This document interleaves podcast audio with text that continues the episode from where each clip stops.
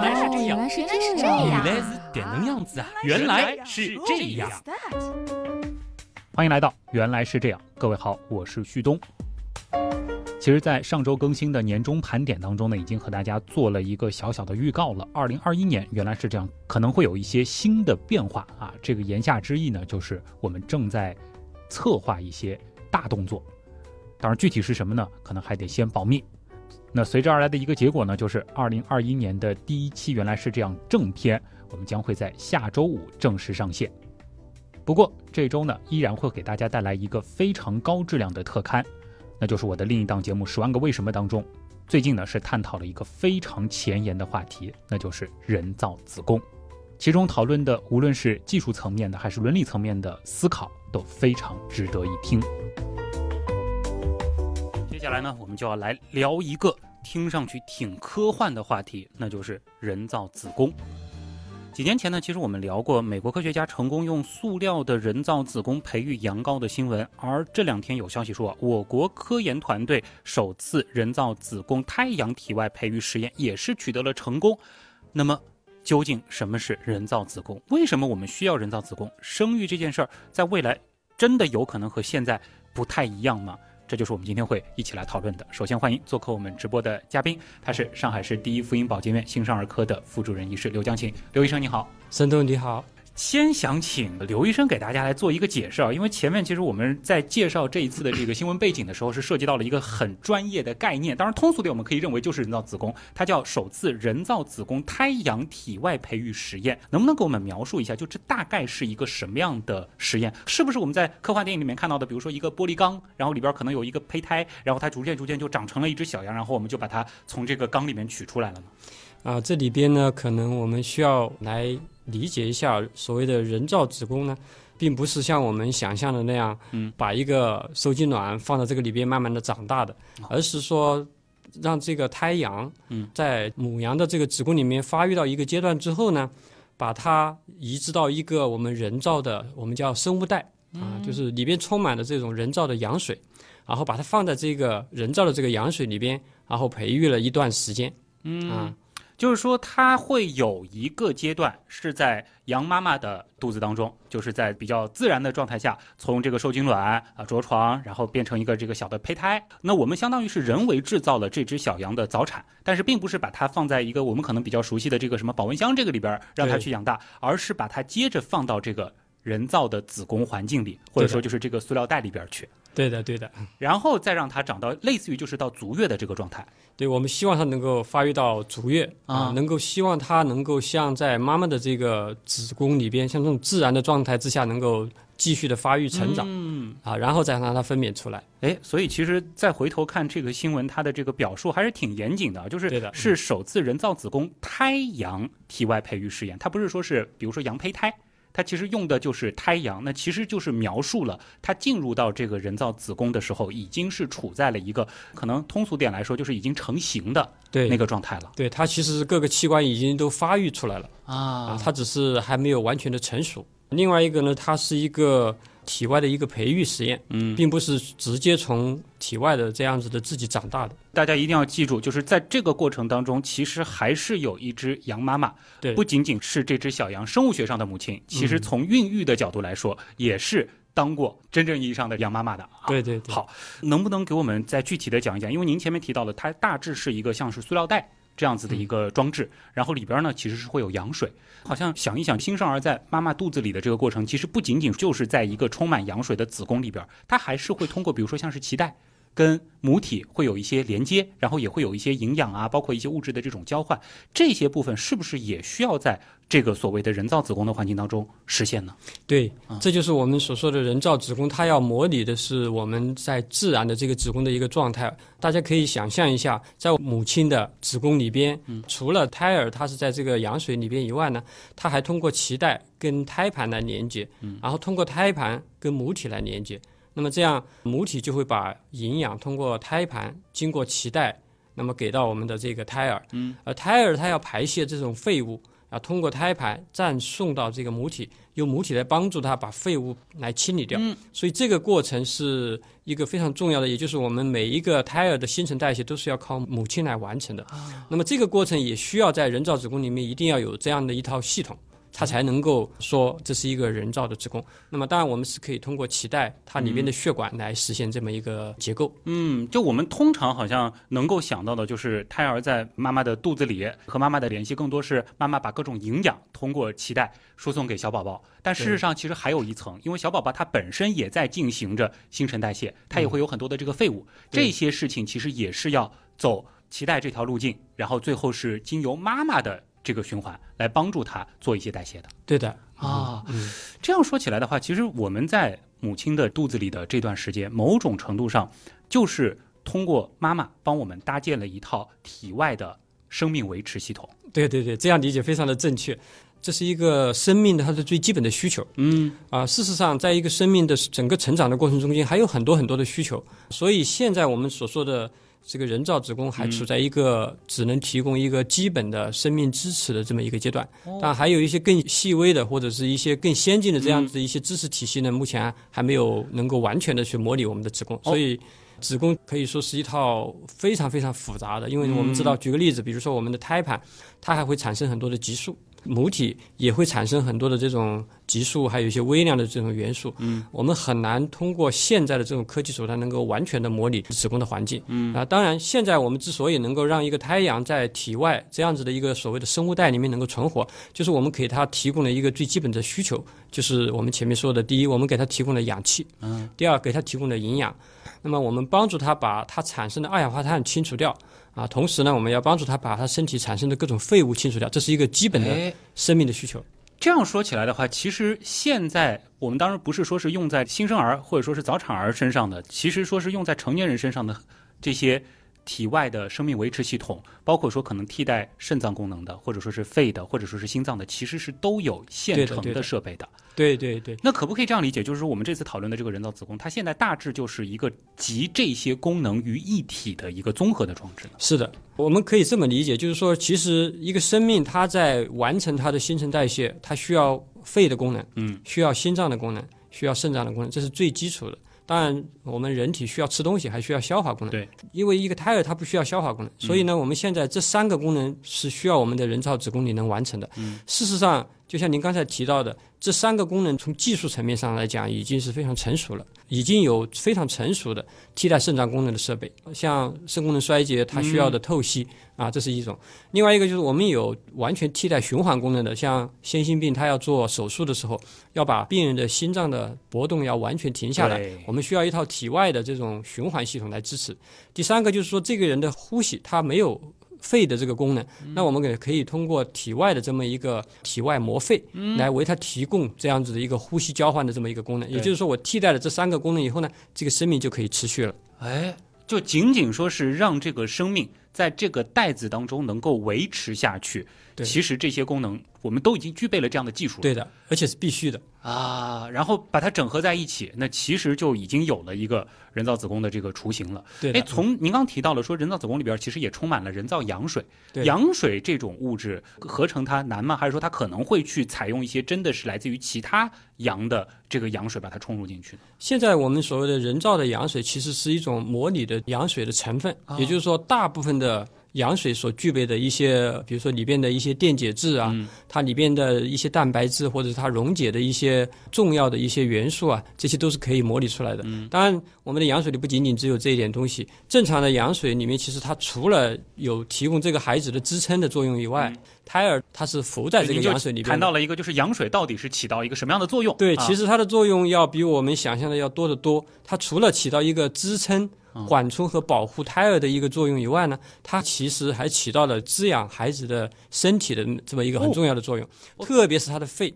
啊，对就它的肺的发育是非常重要的。它本身是参与到就是影响我们胎儿发育的这个过程当中去的。是的，嗯。哎，我开始一直以为就是羊水，只是说因为我们最早是起源于海洋的生命，可能是需要在母体当中营造一个海洋的环境，但其实，在演化的过程当中，本身羊水也是参与到了肺的这个对发育。对哦，那这样子说来的话，其实这个人造子宫里边的这个羊水的配方还真的是挺讲究的。对对对，否则的话，也有可能会使得经历过人造子宫培养的这个羊宝宝，它最后可能肺功能会出现一些问题。对，现在我们的人造子宫其实只是起到了一个非常短暂的时间啊，像这样子的一个实验只持续了比较短的时间啊。前面提到的在美国的科学家，他们是让这个胎羊在这个生物袋里面存活了二十天到二十八天，就一个月，嗯啊，到一个月左右的时间。其实这么一个短的时间之内呢，我们可以通过一些外部的方法来促进它的胎肺的成熟啊。所以其实这里面当然比较复杂，比如说我们的。胎肺的成熟呢，它需要有很多的这种表皮生长因子啦，啊，或者是一些蛋白质啦。这样的一东西来促进它的肺的成熟，所以这些物质它一定是需要比较精细的调控才可以的。啊，而不是仅仅只是在里面加了某一个元素就可以而且它并不是说是像可能我们说烧汤一样的，这个往里边调一点，它其实是要跟着时间走。比如说在什么时候，在什么时间节点，我们加入多少量，让它达到一个什么样的平衡，是一个非常精细的活。对对，我们其实管这个叫程序化的一个发育啊，就叫 programming，就是整个人体的发育其实是一个被相当于编程了的。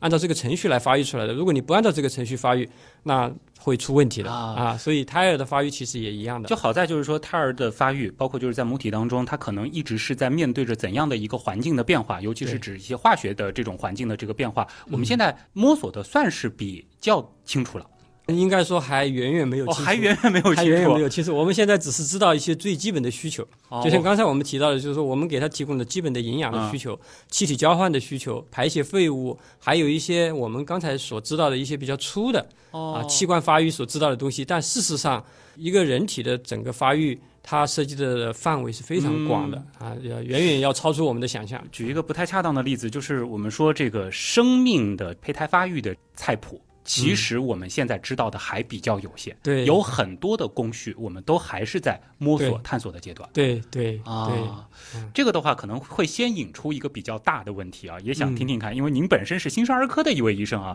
很有发言权，就是说我们是不是真的会需要？人造子宫这样的技术，或者说这个技术它的诞生，到底是对应了一个？因为其实有些人可能立刻就想到了一些科幻电影当中描写的一些未来人类的那种社会形态，它真的是对应了那么远的技术吗？还是说它可能着眼的是一个比较现实的问题？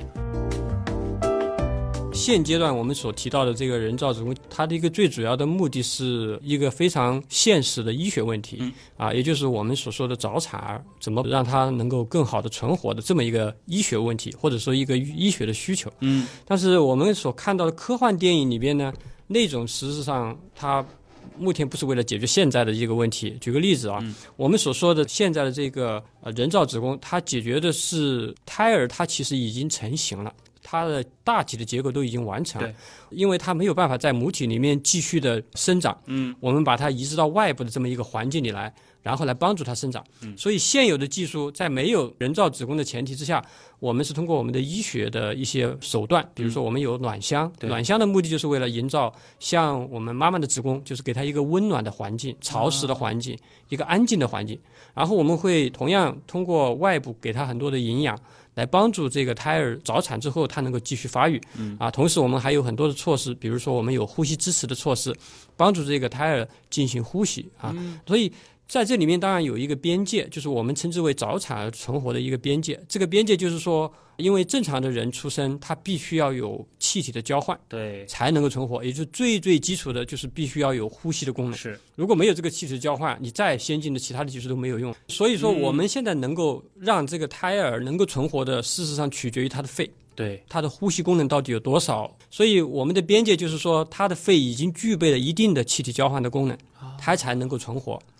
那么，人造子宫的一个重要的作用就是说，即便这个胎儿的肺还没有能够达到让这个胎儿出生以后继续存活的情况之下，让他在这个子宫里面能能够再养上那么一段时间，让他的肺能够发育到能够。体外能够存活，哦，所以它起了这么一个作用。就倒不是说这个技术它可以直接让现在我们定义的那些可以养活的早产儿，它能够活得更好。这可能是这个它潜在的一个应用的途径。对，另外一个就是我们现有的技术其实是没有办法让这样的早产儿存活的一个阶段的宝宝，有可能就是经由了这样一段人造子宫的生存的时间，它的肺发育到有一定的这个呼吸功能了，我们可能在胰岛暖箱里面，那它就可以让。宝宝的存活边界又嗯往前推进了一步了。对的，对的，嗯现在的技术，或者说是我们现有的这个记录，大约是到几周的宝宝，如果是早产的话，依然是有可能养活的呢？现在呢，我们最小的医学记录是二十一周加四天。啊，二十就是全球最小的孕周的这个记录，嗯二十一周加四天。在我们国家呢，就是报道出来的最小的孕周是二十二周加六天哦啊。我们医院呢是二十四周，就是24最小的是二十四周，因为我们不太提倡二十四周以下的孩子继续去养育他，因为他面临了很多的不仅仅只是能不能养活的问题，嗯还有就是养活了以后是不是有非常严重的并发症的问题。所以其实这个技术它还有一个作用，就是说如果现有的技术，嗯，这样子的养育情况下会伴有非常严重的损伤的话，那么这个技术有没有可能让他没有损伤，或者是很轻微的损伤？这个也是，如果说这个技术它真的是成熟了，且我们通过一系列的这个论证之后，它真的是可以用到了新生儿这个层面了，那就是哪怕是二十二周出生的小宝宝，我们不仅仅是让他活，是能够让他以后是和其他的正常足月出生的宝宝一样健康的成长。这是这个技术的一个最重要的一个目标啊，就是说我们不断的要养活这样小的孩子，而且要让它养的是健康的存活下来。嗯啊，所以这个是可以说呃是一个非常大的一个飞跃啊。所以从现有的这个我们早产儿养育的这个方面来讲，这个主要的问题就是我们需要让肺有一个进一步的发育时间吗？对。当然，肺只是一个很重要的一个部分。嗯啊，现在在体外呢，就是说我们一个二十二周或者二十三周的孩子能不能养活？嗯，第一个关键就是他的肺能不能够支撑，包括我们现在的通过的一些呼吸机啊，或者是一些呼吸支持的手段来养活他。当然，这种支持的手段一定会带来他的器官的损害。哦啊，所以这为什么这样的一个人造的子宫，它有非常好的一个前景啊？当然，它只是一个前景。嗯啊，因为现有的技术，包括现在的这个人造的子宫，同样也会对他的身体造成各种危害啊，所以这里面一定需要非常谨慎的或者是审慎的评估，看看他是不是能够做到这一点啊。所以这里边存在着非常大的一个问题，倒不是技术问题了。对，这个其实会有很多伦理层面的这个啊问题对的对的这个也是我们今天其实节目在这个后半部分会进一步去展开的。但是现在其实还有几个小的这个技术问题啊，想跟这个刘医生先来讨论一下啊。您刚刚其实提到，就是说早产儿如果说是在某一个阶段他就提前早产了，可能他的这个肺根本就没有具备自主呼吸的能力，那他没有我们外界的这个辅助，他可能直接就是属于处在一种窒息的状态，可能最后就是因为缺氧。而这个不幸离世，那么呃是不是说会到有一个阶段，就是他一旦接触了这个空气，他就能够进行微弱的自主的呼吸？如果这个时候我们把它放到一个合适的环境，他的肺是可以一定程度的帮助他自己的身体完成应该的气体交换的。对那如果说我们回到人造子宫的这个场景，因为听您刚才的描述，好像是这样的一个过程，就是这个羊宝宝它在母亲的肚子当中是生长到了一个类似于早产儿我们现在认为的一个边界的这样的一个状态。嗯，那离开母体，它接触到空气，是不是有可能它会发生一次自主呼吸？如果说这样子的话，再进入到羊水的这个环境，那有没有可能反而被这个羊水呛到了，甚至是淹死了呢？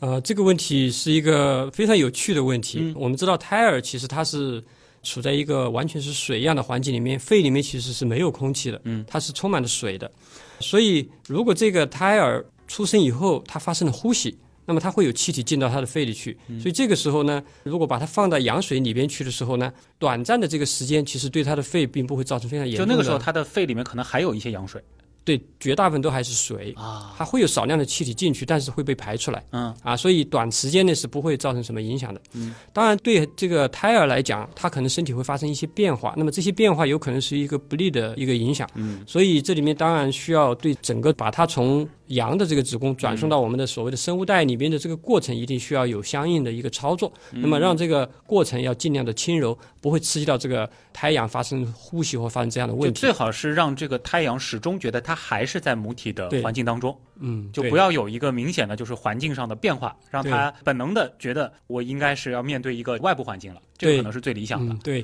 啊，啊其实人是非常非常聪明的。当你的环境发生变化的时候，身体都会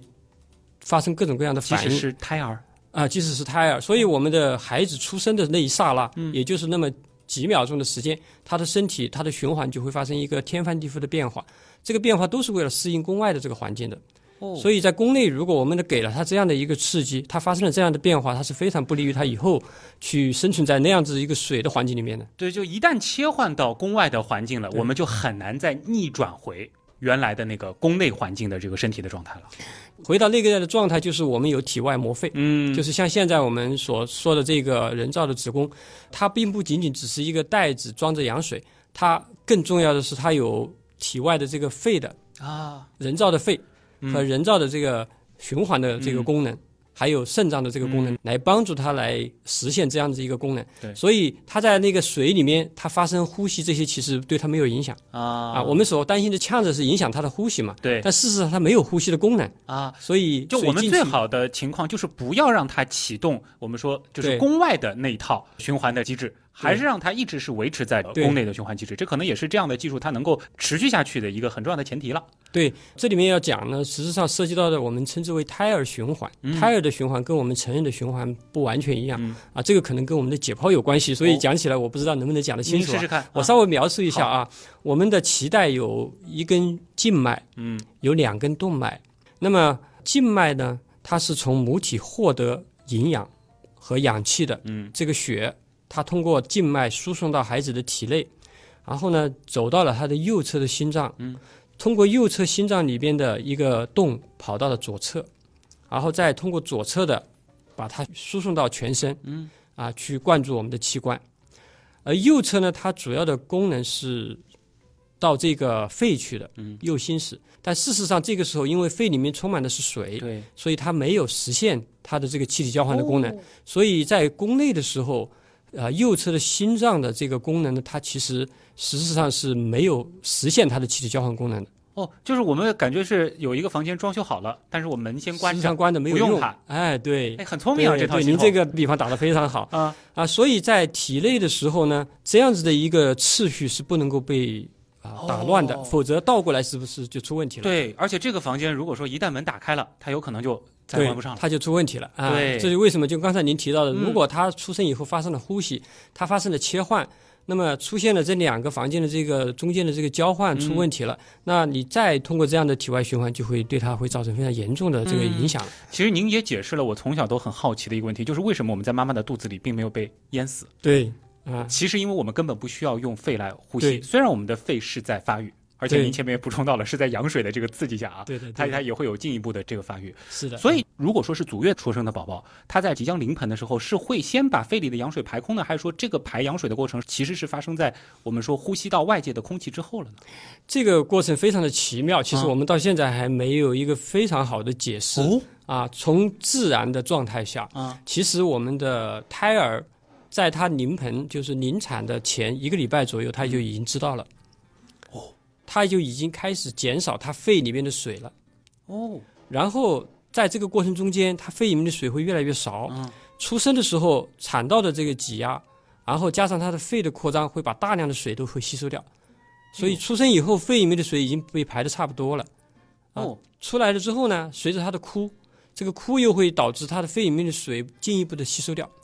所以这个时候水被吸收了，气体就进去了。所以这个切换只是发生在身后的那么几秒钟的时间。所以孩子出来的时候的第一声哭是非常重要的，因为它就是这么一个实现切换的这么一个过程。啊，这个时候其实哭它起到的一个很重要的意义，对是在切换循环的对方式。对，但是我们很奇妙的就是，我们其实不知道为什么我们的胎儿在他快要出生的前一个礼拜他就知道了，他肺里面的水就会开始减少了。其实我们没有办法能就解释，就到底是母体环境在影响胎儿，还是说是胎儿它自主的在？不知道，很奇妙。这个其实是一个很前沿的，可能是需要去探索或者说要探究的一个谜题了。对对，但是它事实上就是这样发生了。对的，哎，这个其实就会涉及到，因为我们今天可能更多的会谈早产儿这种情况。嗯那是不是说就是在早产的情况下，或者说是因为某种情况，我们可能是提前了几周，然后是剖宫的，就有可能会出现就是它肺里边会有这个羊水，然后我们可能会有一个操作，得及时的把这个肺切换到一个就是嗯宫外的环境。其实这个过程也涉及到就是我们早产的原因，有一部分的早产是因为他在宫内已经觉得他没有办法再能够存活下去了，他必须要生下来。啊，这种呢我们叫叫自然的这种早产。嗯。啊，那么这种自然的这种早产呢，就像刚才说的，他身体其实有相应的信号了，当然这种信号没有足月的孩子那么强烈，同样它也会导致他肺里面的水会慢慢的会减少，同样分娩的这个过程呢，也会让很多的水被排除掉，所以出生以后呢，整个分娩的这个强烈的刺激会让这个孩子有呼吸的功能，嗯，但是他的呼吸功能并不足以满足他的需要，所以我们很多的早产是需要一个外部的，我们叫呼吸机来帮助他的。嗯所以人造子宫其实就是想要替换的，这是其中的一个功能。嗯，我们可以理解为人造子宫可能是一个升级版的对，暖箱，升级版的暖箱加呼吸机加就把现场设备全部合到一起。对，就是它啊实际上整个都把它替换掉了。啊，就是在未来，如果说人造子宫它真的是能够仿真到完全复现母体的环境的话，是有可能以后如果说是遇到早产儿宝宝这样的情况，是把它该有的那个到足月之前的这个阶段是全部放到人造子宫里去的，这是最理想的一种。对理想的状态，我们想象的这个状态其实是这个样子的。啊我们希望就是说，如果这个妈妈她必须要早产，嗯我把她移到这样的一个生物袋里面，嗯，让她再发育到足月了再拿出来啊，这是最理想的状态。就而不是说它成为了在进入暖箱之前的某一个阶段的一个装置、对，啊。当然现在的技术因为还做不到这一点，嗯所以呢，这个人造子宫可能啊，在某种情况下有一定的这个价值。比如说，我们在举个例子，比如说二十二周这样的孩子，他的肺还没有能够实现这种气体交换的功能，那我们可以通过这个人造子宫或者生物袋来替代它一部分。等到它能够长到一个存活的比例非常好了，嗯比如说像我们医院二十四周的孩子的存活率是百分之七十，哎，我们觉得这个百分之七十是不错了，嗯，那我可以把它拿出来啊。也有的医院觉得二十三周也可以了，那我们就从二十三周把它啊，拿出来。因为我们现有的这套技术对应对二十三或者是二十四周的宝宝，其实它的这个存活率，包括可能之后的健康的这种情况，都已经比较好了，比较有信心了。那嗯在可能这个技术发展的初期，我们可能就会这样搭配的去使用。对，就是举个例子，像美国的科研团队，嗯他们当时做了一个实验，就是胎阳大概相当于人类的二十三周。那么它在这个生物袋里面养了二十天到二十八天，嗯，他们一共养了十三只胎羊，其中有八只存活这么久，也就是说它的存活率是百分之六十多一点。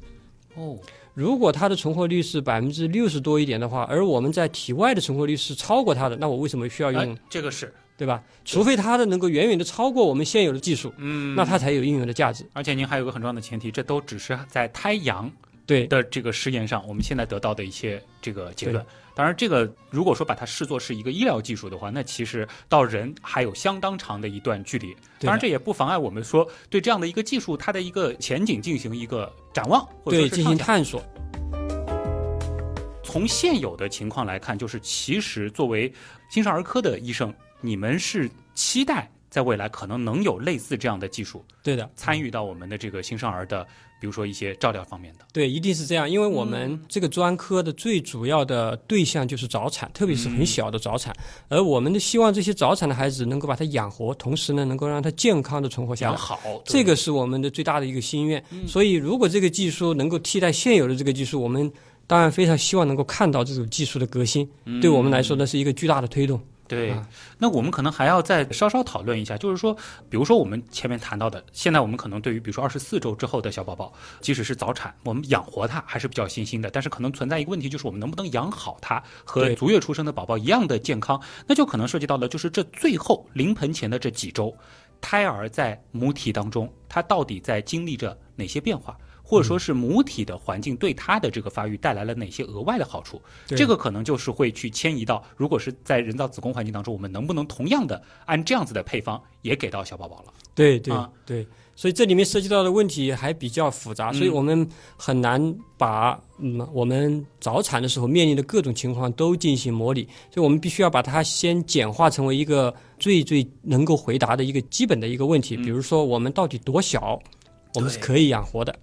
那么通过这样子的一个技术，我们能不能够养到更小的孩子，嗯能够让他更健康的存活？所以这个里边涉及到的问题还非常的多，嗯而不仅仅只是一个技术层面的问题，更多的还面临的就是我们的伦理或者叫社会经济学等等这方面的问题都存在。好，还有点时间，其实就是我今天也很期待的，跟这个刘医生能够去探讨的，我们可能会去往更多的学科方向去延展啊，来思考一下这个问题。您前面最开始是提到了，就是它在未来有可能去提前我们对于新生儿什么时候能存活的这样的一个边界。这个的话，它是不是可能就会带来一些问题？比如说现在我们认为，比如说在比如说怀孕四五个月的时候，可能发现小宝宝没有办法生养了，终止妊娠了，那我们认为它本来就没有存活的希望。但如果在未来有了这样的这个技术，那是不是对于这个新生命的定义？它可能就会发生一些变化。对，那绝对是的。嗯啊，因为现在我们对一个生命的定义，不同的国家会有不同的做法。比如说，像我们国家法律上是认为二十八周以上，嗯啊，称之为我们叫活产。嗯啊，二十八周以下呢，我们很多的时候是不把它称为活产的。但事实上，现在我们的技术，包括比如说像我们医院，二十五周、二十六周、二十七周，它的存活率都已经到了百分之七十、百分之八十。像二十七周的，我们也有将近百分之九十的这样的一个存活率了。所以这些孩子其实他应该要被认为是活产。嗯，当然现在的人造子宫的这个技术重点不在这几周。而在更小的这些孕周，而这些孕周其实带来的一个最大的，除了技术上的挑战以外，就是您刚才提到的这个伦理学上面的一个挑战。以前我们认为这些孩子是没有办法能养活的，那么现在我们可以好好的思考。到底我们可不可以养活它？它是不是一条生命？我们是要通过什么样的方法来保护他们的权益？所以这些涉及到的问题，对，不仅仅只是一个医学问题了。这个我们现在来讨论它，可能还有点远，因为以我们对于这样的这个技术最后应用到人身上，它的时间可能还不能太乐观的说这几年就会有，它可能是十年、二十年之后才会逐渐普及的。但是不妨碍我们在伦理或者说是一些司法层面对这样子的技术有一些前瞻性的思考。对的啊，因为技术的应用一定需要有相应的法律法规的管理，这样我们才能够有序的去拓展的。对啊，所以从技术的发展上面来讲，我们可以做实验啊，这些是没有问题的，这是一种科技的探索。但是，一旦真正要把它应用到我们的实际的医疗活动中间，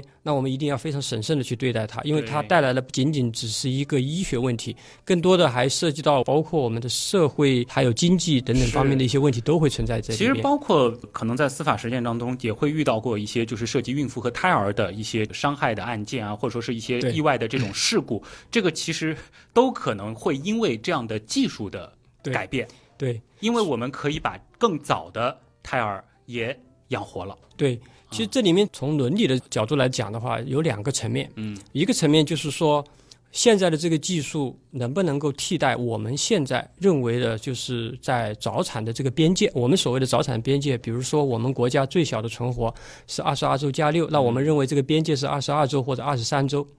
那么现在的我们用这样的一个技术，能不能把二十二周养活？这是一个层面，就是这个是一个伦理学的问题。第二个问题呢是。我们现有的技术在同样的这个边界上，能不能比现有的技术养得更好？比如说，二十三周我们也能养活了，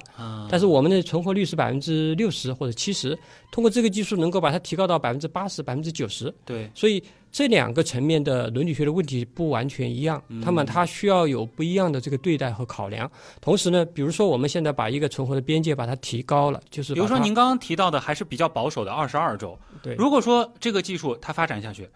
二十周，甚至十八周，对，这个是可能的，完全可能。啊，就以现在的这个技术发展，您觉得它有没有一个极限？因为其实我们可能就不得不把科幻里边讨论的那种，就是从一个受精卵开始，它就完全不需要母体，所谓的真正的一个人造子宫的体外环境，把一个小宝宝孕育大，类似这样的脑洞来进行一个。对，这里面就涉及到的是我们对人造子宫的这个探索。嗯，其实这里面可以分为两个方面，一个方面就是我们现在做的这个实验啊，它叫人造子宫替代了一部分的这个子宫的阶段，也就是说，它的所有的器官的发育，早期的这个发育都必须要是在它的母体里面。我们可以认为，它模拟的其实是一个孕中期或者是孕晚期的子宫，而不是一个孕早期的。对它没有办法能够做到孕早期的这样子的一个状态，就是说把一个受精卵把它养育成为一个人形，嗯，啊，这做不到啊，所以现在可见的技术只是替代了后面这一部分的功能。您刚才提到的这个更科幻一点的，就是说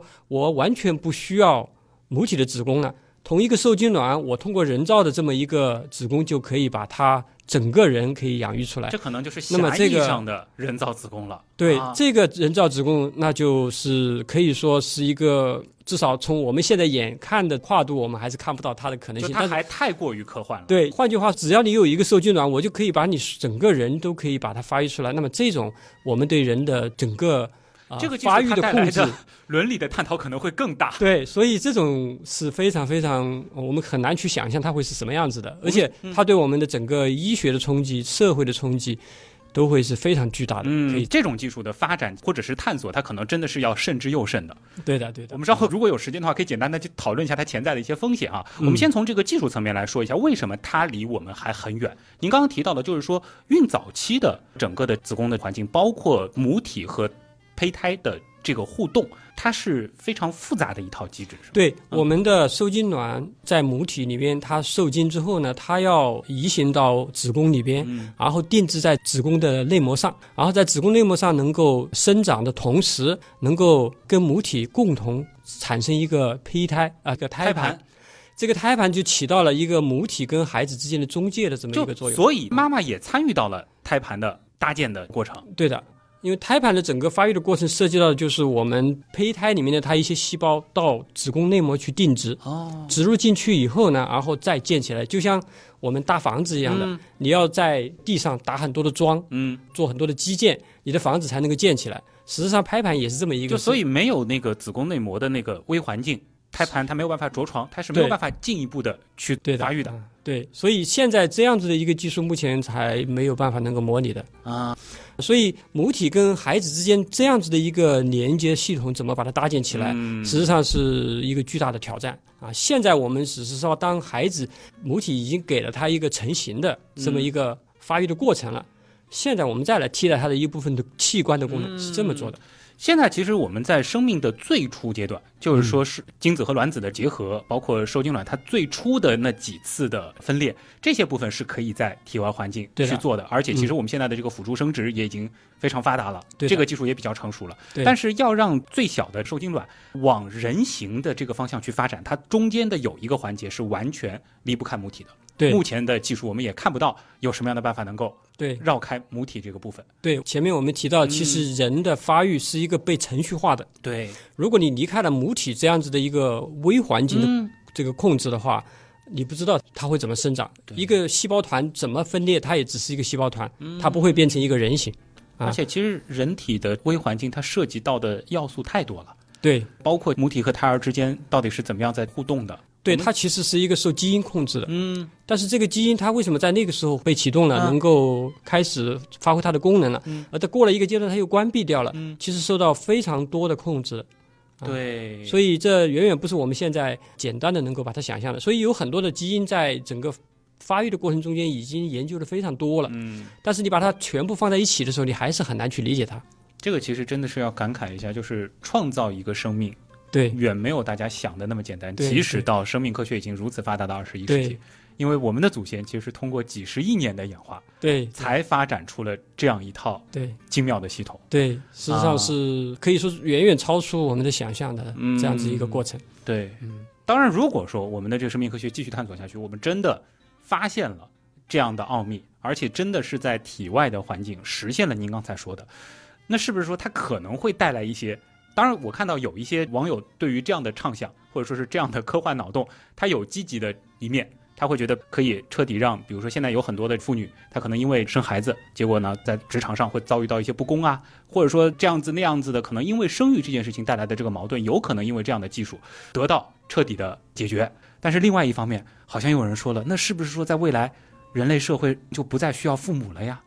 不再需要家庭了呀？这可能会有很多可怕的思考，是吧？对对对，嗯其实我们在以前讨论这个克隆人的时候，也会觉得有了克隆的这个技术，是不是我们就不需要男人了？嗯，现在你有了这样的一个子宫的时候，连女人都不需要了啊！所以那这样的想象其实是非常可怕的一件事情。对，现在有很多的科幻电影也好，科幻小说也好，它其实探索的都是这个背后的伦理学的问题。嗯，所以我们不能够仅仅只是以科学做科学对，啊、因为科学可以说它也是双刃剑。嗯，人体你可以改造，技术上都可以改造，但是改造以后带来的是什么后果，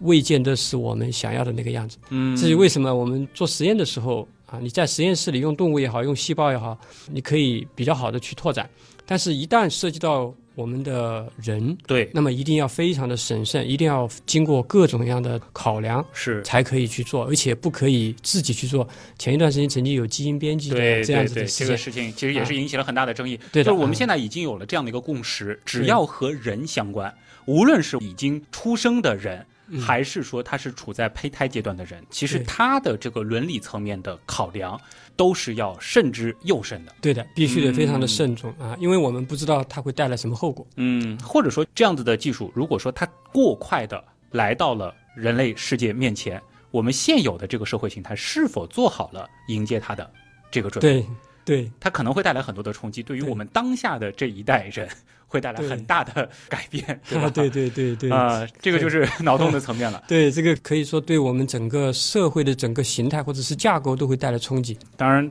让人稍稍可以缓口气的就是，您前面从科学的层面、本质的层面也分析了，就是目前我们的技术。其实还很难做到这一点。嗯，对，至少十年之内，我们还看不到能够直接从一个受精卵把它养成一个人。嗯啊，但是我相信，在未来的五年之内，我们就可以有类似于刚才说的这个生物带，它能够实现一部分的这样的功能，也许能够证明它比在外部的这种环境能够更好的。去降低它的这个并发症，也许它能够替代那么一点点的这个作用。就从理论层面来看的话，生物带它的确是看得到前景的。对的，是能够觉得它可能比现有的这套技术更好一些的。当然，我们说医学还是严谨的，我们一定是要要证实实验结论的这样的支撑，是吧？对。那当然，其实这个中间还隔了好多步。现在仅仅是在动物实验身上，我们可能取得了一个非常小的一个进步。进一步的可能还要看它以后的，比如说一期、二期、三期这样子会会怎么样去做，才能发展成一个成熟的技术。但是这个中间留给我们的一个。时间窗口就是我们先要去讨论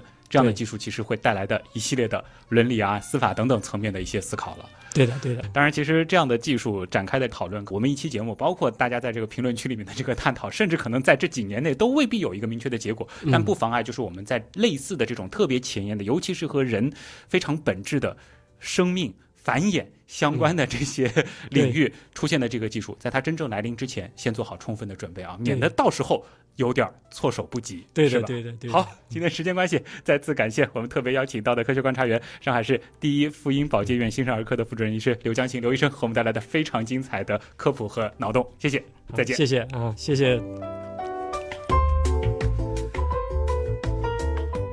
那由于受到节目的篇幅关系啊，其实关于。人造子宫啊，尤其是我们后半部分讨论到的狭义的这种人造子宫，如果真的出现，会对人类社会产生怎样的影响？在节目当中呢，并没有展开太多，因为这本身也是一个偏科幻向的，而且没有标准答案的议题。这里呢，其实我也特别期待啊，大家在评论区也可以来谈一谈。无论是从家庭伦理层面，还是从法律层面，又或者说是你能想到的一些其他的方面，来畅想一下，如果这样的技术真的出现了，我们的社会可能会面临怎样的挑战？当然，你也可以单纯的发表一下你的看法，你觉得这种技术是不是有发展的必要？好了，这一期的节目呢，就先和大家分享到这里，也再次感谢通过所有方式支持和帮助过我们的朋友。那同样欢迎大家到我们的官方订阅号“刀科学”去逛一逛，那个里边呢还有我们的官方周边店原品店。我是旭东，咱们下周的原来是这样正片再见了。